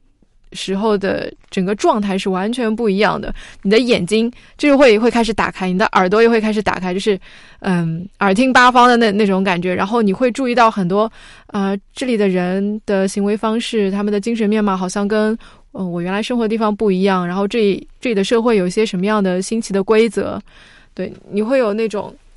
整个人在打开接受新鲜事物的那种感觉。对。我最喜欢做的事情，就是在欧美国家的那种街头，就会注意到各种涂鸦、各种贴街上贴的小广告，然后各种有些是有可能是很小很小的一个小标记，就会注意到，就哼，这个很有意思。然后就，但是这种事情你要在你自己生活的这个环境里做，你会觉得是很蠢的事情，就是就没事儿做吧，干嘛？就是会视而不见。对，没错，发现不了。没错，所以，所以我想，也许，比如说，当一个人陷入。很抑郁的状态的时候，可能也是因为他之前的生活重演了太多遍同样的模式。比如说，我举个例子，我想到，比如说有一些那种嗯抑郁的状况，可能是跟所谓原生家庭会有关系啊，呃，创伤啦或者怎样的，或许也可以理解为是这些事情反复在发生，而且每一次发生都是一模一样的，都是没有变化的。所以说，最终让你抑郁的可能就是这种。对这个状况的预期以及形成一种定势，然后你不认为自己在这个方面会有任何的变化。嗯，举个例子，比如说这个，我估计是很多人都会共鸣的一个感觉，就是不论你在。因为现在很多人都是离开家、离开自己的家乡，在大城市打拼这样子，然后可能会找到不错的工作，会有独立的生活。但是，不论你在你工作的地方多么光鲜亮丽，或者多么的成熟、多么的智慧、多么的得心应手，当你回到家里的时候，当你回到父母所在的那个家里的时候，你会发现你又变成小孩子的样子了，就好像是你回到一个特别熟悉的模式里面，而且那个，而且那个模式是都不是你选择的，就是你自动就会回去。然后你回去之后，你发现你自己的。语言、情绪全部都不受你的控制，你又回到一个很很冲动、很毛躁，然后跟爸妈之间相处不了解就会吵架的状态。但就是，如果人是有这么强的惯性，我就会想，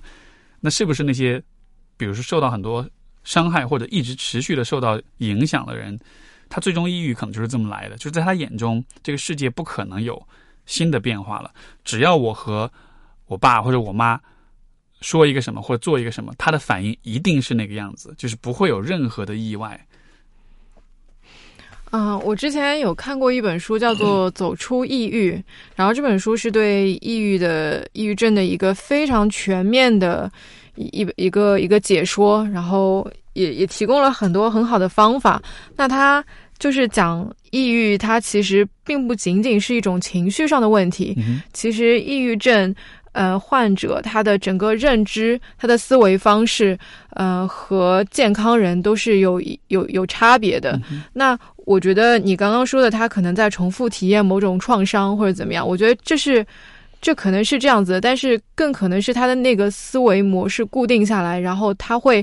把很多不一样的事情解释成重复的那个创伤，因为他没有办法用别的思维方式去去看待那些东西。对，没错。所以就我想起以前我导师就曾经给我们布置过一个作业，说如果你一周七天，你每一天都坚持做一件你从来没有做过的事情的话，你会有很独特的体验。所以我有一年春节回家，我就做了一个这么一个挑战，我就说我每天都要做一件从来没有做过的事情。然后比如说有一天我就去啊。给我爸妈按摩肩膀，我从来没有做过这件事情。然后第二天做的是什么？我把我爸举起来，跟他拍了个照片，就是我举着他，让我妈给他拍照那样的。然后我也不能说这个就改变人生或者什么的，但是你在做这些事情的时候，你确实会觉得你跟他们的关系有一些微妙的变化。所以就好像是，也许这也许这些微妙的变化，就是打破了你之前对于很多事情那种固有的看法，它让你明白说。其实你认识的世界不完全是这个样子，其实有一些你还没有看到的东西。然后，当你捕捉到那么一点点的那种差异，就或者说那种呃变化的可能性的时候，我其实觉得那个是还蛮蛮带来希望感的。嗯，对，因为你看到了，你其实看到的是潜能，对你你看到的是某种某种未知，然后你看到了更多的可能性，然后这些可能性是你原来。禁锢在自己原有视角的时候，没有办法看到，并且以为没有的。话说，你你做过的这个实验，其实我之前也有一段时间做过，是吗？对，但是我我给自己设定的是每周尝试两个新的东西啊，嗯，然后我全花在吃上了 然后就发现了，就我当时在国外嘛，其实有很多东西是我觉得不熟悉，然后也也不知道怎么吃啊或者什么的，然后然后其实。因为这个是嗯实验，还发掘了挺多好吃的。嗯，就比如说某种奶酪啊，还有还有那些就是泡在泡在油里的橄榄呐之类的。对我类似事情我也做过，比如说尝试不同的运动，然后。高尔夫啊，网球啊，我特别逗。我当时还记得，我去打，试着打网球，然后把网球硬生生打成了棒球，就是就是每一个球打出去都是全垒打，那个球直接飞到 那个网外面去。高尔夫也是，就是永远都打不中球，永远都是在空 空抡。然后我说 OK，这个虽然我很 appreciate 这种尝试新鲜事物的过程，但是这真的不是我喜欢的运动。但其实也挺好，你通过这个，你通过这个过程发现自己，呃。至少不喜欢这个东西，对我觉得挺好的，而不是说，呃，我不知道我自己喜不喜欢这个东西，但是我不太敢去尝试，所以我就先躲在一边绕着走，这样子。我觉得这当中就是一个怎么说呢？特别重要的事情就是，呃，人们都是很容易假设自己的体验、自己的经历就是世界的全部，就是我们不太能够意识到说，我们的意识其实是有一个边界的。这个其实也是我这个节目的就是节目简介当中的一部分。我说我这节目是要拓宽大家的意识边界，就是每一个人的意识其实都是有一个边界的，而且很多时候，啊，这个边界它其实比你想象的要狭窄，因为它其实是被你最经常做的事情、你最熟悉的事情给定义的。呃，像比如说，有的时候我们会说你有什么爱好，你有什么兴趣爱好这样的，然后。大家大家说出来的东西，其实都是那些他没有做过的事情。其实他们真正经常做的，那才是真正定义他们的东西，对吧？有的人说啊，我喜欢画画，OK，你你多久画一次画啊？大概一年一次。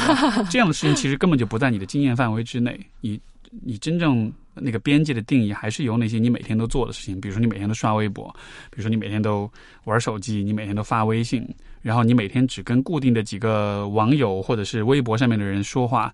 虽然你可能会觉得我是一个热热热衷社交、开朗的人，但是你的呃社会生活其实还是被局限在那么几个少数的人当中的。所以就是这种嗯，意识到自己的意识边界的狭隘，以及有意识的去 push 这个边界，去拓宽它，去啊去找到一些新的空间、新的可能性。我觉得这好像是一个。因为今天我跟你聊这个，我我会对这个问题好像就是又想的更多一些，就是我时不时的也会有那种虚无感也好，那种无意义感也好，觉得挺无聊的。然后人在无聊的时候，最喜欢做的事情就是让自己更无聊，就做那些很无聊的事情，浪费时间的事情。因为觉得既然已经这么无聊了，那我就做点事情打发时间吧。然后你知道就会陷入那样一个循环，嗯。所以，可能在很无聊的时候，我觉得，比如像读书，就是一个特别好的事情。因为好的书就是它，它能够告诉你说，哎，等一下，你看这个问题的方式可能有点太窄了，太局限了。如果你看了像《人人生十二法则》这样的书之后，也许你就会觉得你的视野会更宽一些。对嗯，而且我想补充的一点就是，嗯、不光读书，而且要读，嗯、广泛领域内的书是特别特别重要的。这个这个道理可能是我当时看芒格的时候我 get 到的，就他有说你一定要给自己多配备。呃，几种不同的思维方式，呃，学生物学的人可能对世界是以生物学的观点去解读的，那学工程的人可能对世界是以工程学的角度去看的，学文科的人可能是以文科的方式去、嗯去看待世界的。那我自己的专业是文学嘛，那呃，我专业是文学，对对对哼，我会但是你在现在做在做投资，然后又做心理咨询，对对对这是在实践你的这个价值观吗？呃，可能是我自己就是非常非常喜欢那些东西，因为文学其实它它是一个通识教育，对，然后我在我在文学领域内可能会会读很多诗啊，然后会读很多小说，就是虚构类的东西。然后后来我 get 到这个道理之后，我就会读特别多的非虚构类的东西。它它讲的是这个世界是怎么运行的，或者或者一些历史的东西。呃，我们这个世界是怎么会变成今天这个样子的？然后可能讲的是一些投资的投资理财的那些东西，包括包括你怎么以复利的观点去看待你现在做的事情，或者去处理你现在拥有的钱。这其实是给我的思维方式进行了一个非常大的拓宽。嗯，然后，而且我做心理咨询师了之后，还有一个很大的体验，就是每一个人的精神世界或者说他的精神现实是非常非常不一样的。就是你以为，嗯，你现有的这套思维模式是所有人或者或大家都是这么想都都有都有的这种感受，或者说都是这么看问题的。但是做了心理咨询师，跟不同的人深聊过后，我会发现其实真的是五彩斑斓的，嗯嗯，不同的人他有非常非常多的不同的解读的倾向，因为每个人的人格有有不一样的特质嘛，然后就会导致他的他的性情，他的他他所看到的东西是完全不一样的。嗯，嗯所以我觉得可能就是一个是读书，然后是读各种领域内的书，呃，然后是跟不同的人去做交流，这个其实是对拓宽你的意识边界是很有帮助的几件事情。嗯，哎，我觉得你刚才说这个很，就这个真的我非常同意，因为我也想到就是，就都不说跨学科了，就比如说在心理学这个学科之内，嗯、我在大一大二刚学心理学的时候，我觉得最最最大一个收获就是。关于人的许多的行为、许多的现象，你其实可以从不同的流派去解读，对吧？行为学的角度是怎么样的？从精神分析的角度怎么样？从认知行为是怎么样？就是你会发现一件事情有这么多的角度去看它，所以好像就是那好像是一个还让人觉得挺自由的一种感觉，就是你不再局限于某一个单一的视角。但如果你再把这当中加上不同的学科的话，那又是更大的一个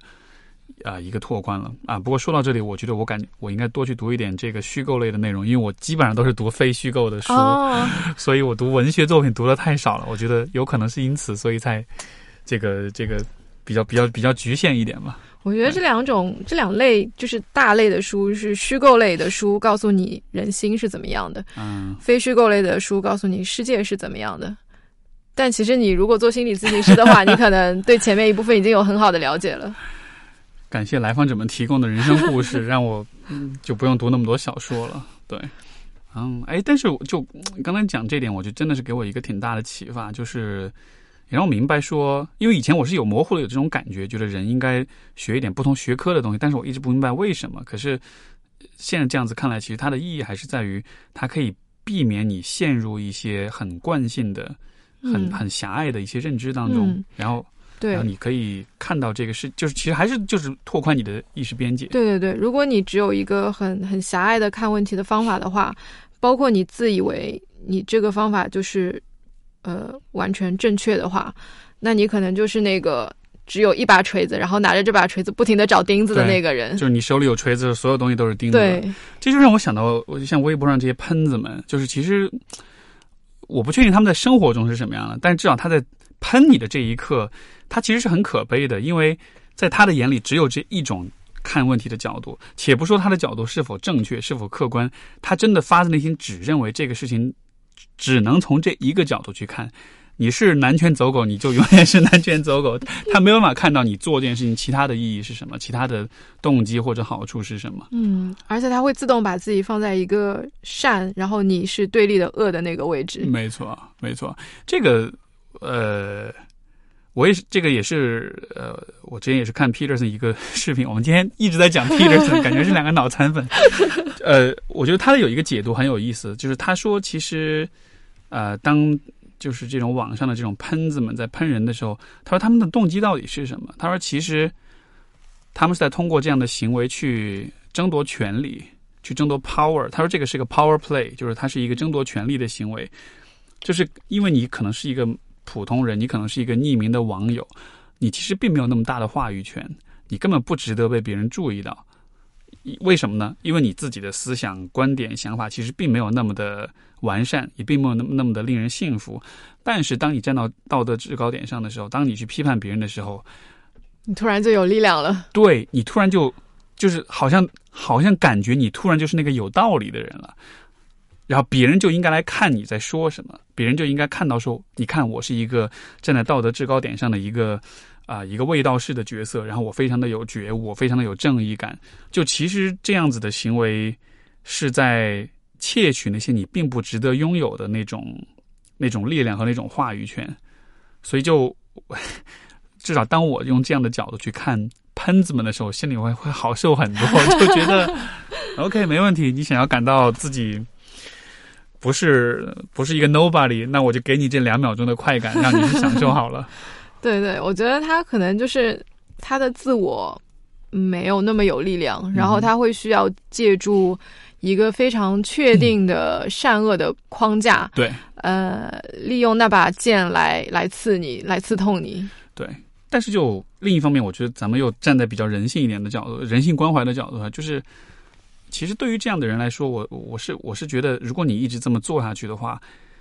你会一直没有力量。因为你每一次都是在用一个短暂的快感麻痹你自己，觉得你自己好像是有人在关注你，有人会听你讲话。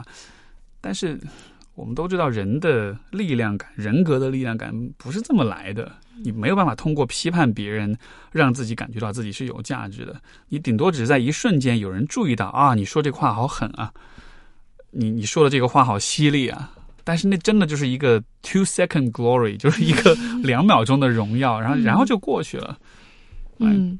我我面对这样的场景的时候，我会我现在会渐渐想到，就是因为人的言行就就像一个冰山的一角一样，它它下面有很多很多很多它的它的沉淀的东西。那我会觉得，嗯，这样这样一个人，如果面对一个情绪非常不好的一个人的话，我会觉得，嗯，你要不要来做我的来访者？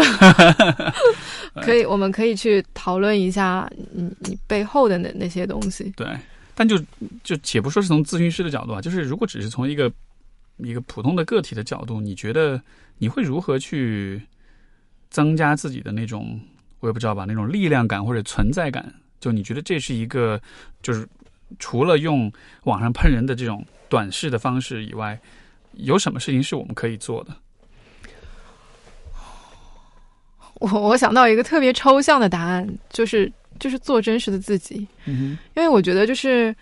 呃，当你说谎的话，当你说谎的时候，它会让你很 weak，它会让你很虚弱，因为因为你知道你自己有一个一个软弱的点，对方一捅就把你给把你那个虚伪的那个。泡泡给捅破了，它会让你非常的害怕，呃，去去不小心在对方面前泄露了什么，嗯嗯，会不得不用很多心理能量，或者说用很多就是真实的一些一些资源去去掩盖、去遮掩，然后去伪造一些东西。就是说撒谎其实是很耗能量的。是的，你需要这样子掩盖，你需要花很多啊。对，而且它会让你心里发虚，然后你。不会因为撒谎得到一点好处而觉得自己很有力量，嗯，反而当你越来越能够接纳真实的自我的时候，你当你越来越勇敢的去展示给对方真实的自我就是这个样子的时候，其实你那个时候是可能是非常有力量的时候，嗯，这个就有点像是当你坚持做真实的自己，或者当你坚持就是说出真理的时候，那就像是一个挑战一样。对，当你坚持说真话的时候，对，其实是让人非常就是颤抖的一件事情。对，就是这件事情你知道很难，而且你知道你有可能会失败，但是就至少你敢去做这个挑战，这本身已经多少能说明你是个还算是有点胆子的人，就不是那种完全的怂货那样的。嗯，我觉得这个胆子也其实也是慢慢的在体验中获得的，就是我一步一步的，就是好像就是呃，把把脚伸伸伸进去探一探那种，啊，然后探到哎，其实呃没有发生什么，脚底下是是实地，没有没有东西出来刺我，呃，其实就是我小心翼翼的说了真话，然后被对方接纳了，然后。我会有非常那种松一口气的感觉，然后，然后我就 也愿意把这一部分原来掩掩藏着的自己展露给世界看，然后这其实是一个非常大的力量源泉。没错，我觉得这又真的又是一个好普遍的问题啊，因为，嗯，真的是有许多人，他们就是我也是通过可能一些来访者的故事去窥窥探到很多人的生活状态，就是他们在面对。应该说，任何一个人的时候都是这样的，就是他不知道，他不敢讲真话，他不知道讲了真话就会发生什么，哪怕是最小的真话，一些最简单的事情，他都会觉得啊，这不可以去碰。就好像，当有些人被困在那种不能讲真话的魔咒里面的时候，我觉得，嗯，那种感觉就像是就跟囚禁起来没有什么太大区别吧。是的，就是你的你的真实自我被囚禁起来了，然后你的。你的 unborn self 就是你，你从未 materialized 那那个自我，就就这样，就就你从来都没有给他机会去让他让他实现，其实是是非常痛苦的。没错，所以我我我我总结一下，我们今天对话，其实我觉得 跟人生十二法则的那个写作方式很像。我们说的道理其实很简单，做真实的自我，就这个道理，大家其实都明白，所有人都知道啊，be yourself，be yourself，对吧？keep it real，怎么样的？但其实为什么要这么做？它的这么做的好好处是什么？不这么做的后果是什么？其实我感觉我是花了很多篇幅来去总结，这也是嗯这本书我觉得精彩之处，或者说是所有的能够拓宽你意识边界的书，它的精彩之处其实都是些常识性的问题。嗯，但这些常识在别人解释给你的时候，很多人解释的不太好，他没有讲明白到底为什么。但是你一旦明白了。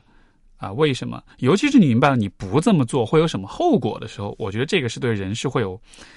很强的这种震慑力的。你会发现啊，天哪！如果我不说真话的话，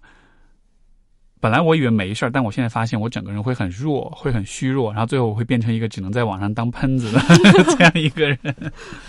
嗯，我觉得我还想就是澄清一点的是，就是我们所说的 “be yourself”，并不是说你。你去特别的我行我素，然后不在意周围人的呃情感，可以去任意的伤害他们，然后做做任何自己想做的事情，而是而是说就是坦诚的展露自己的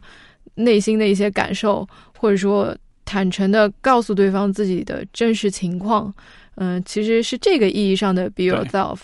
嗯，就是在就是在有些时候，其实你心里面有一个话卡在那儿，你想要说出来，嗯，但是你觉得。胸闷，你想把它摁回去，然后你想要你的嘴巴其实肌肉已经准备好张开，但是你的牙齿还紧紧的咬得很紧的时候，对对对，在那种时候你需要就说吧，就就让它出来，就不要把它再憋回去。对，而且我觉得就是，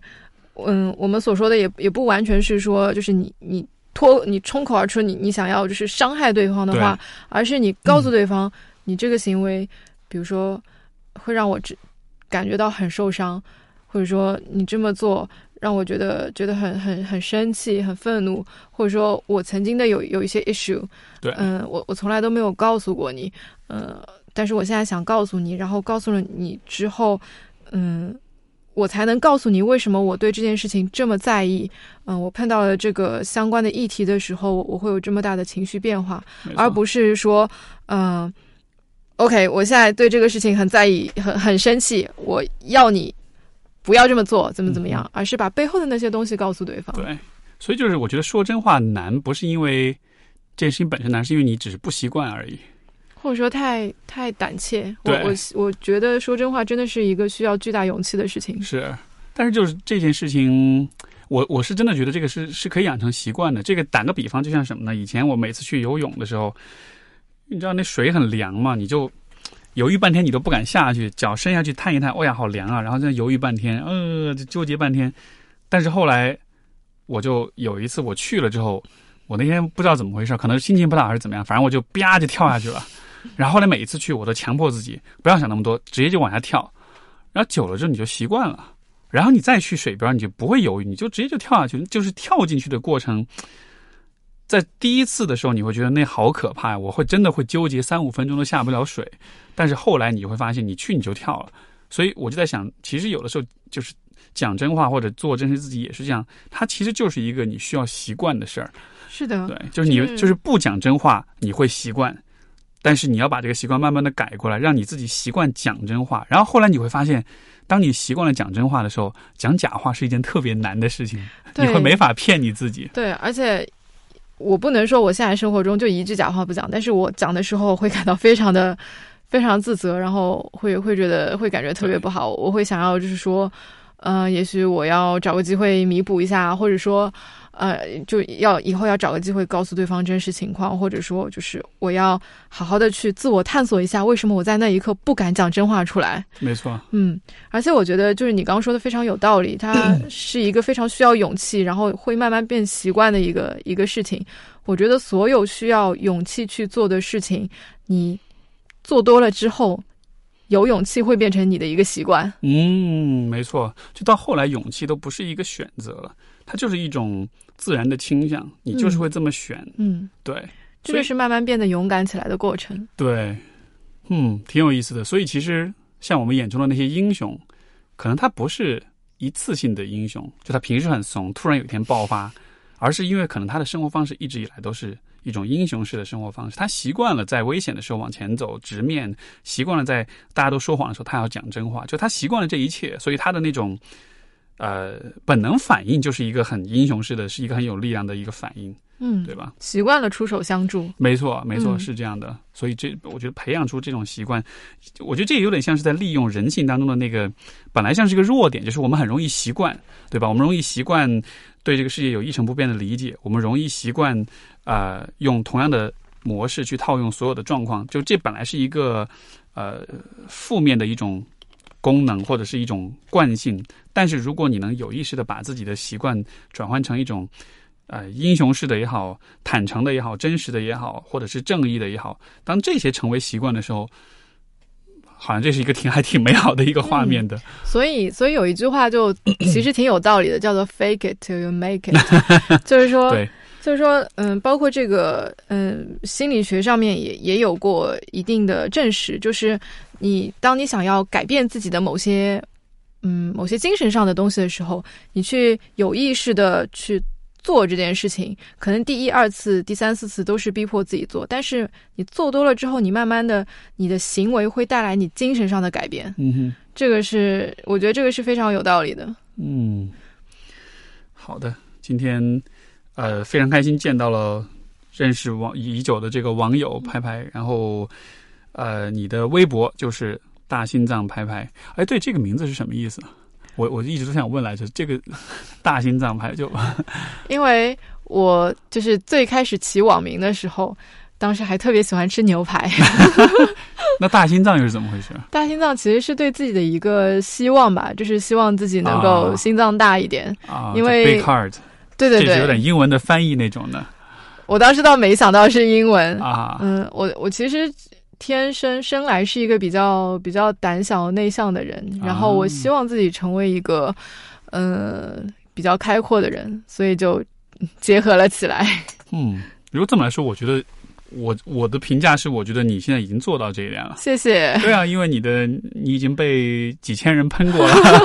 而且依然还面带笑容的谈探讨这件事情，这已经这已经这已经够了。对我其实还挺感谢他们的，他们帮助我做了一个非常重要的成长。对，给了你一个成长的一个认证。好的，所以大家要是想要更多的关注大心脏排排，就去关注他的微博“大心脏排排”，牛排的排。对，然后呃，未来还会出更多的视频嘛？